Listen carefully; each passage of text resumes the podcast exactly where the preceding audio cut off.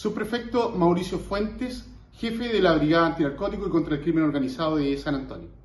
Vengo a informar que el día de hoy se realizó un procedimiento en el sector Bella Vista de la comuna de San Antonio, lugar en el cual se dio cumplimiento a una orden de entrada y registro para cuatro inmuebles, esto previa investigación realizada por la Brigada Antinarcótico de esta ciudad en conjunto con el Ministerio Público.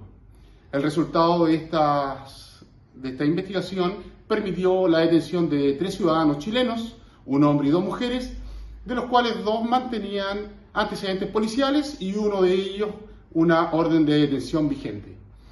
Los sujetos en sus inmuebles fueron encontrados diversos tipos de drogas, tanto cannabis como cocaína base, además de diferentes elementos de dosificación. En los inmuebles cabe destacar que se encontraron armas de fuego, un arma 9 milímetros y además de una escopeta hechiza y otra arma utilizada para eh, resguardar su seguridad en dichas poblaciones.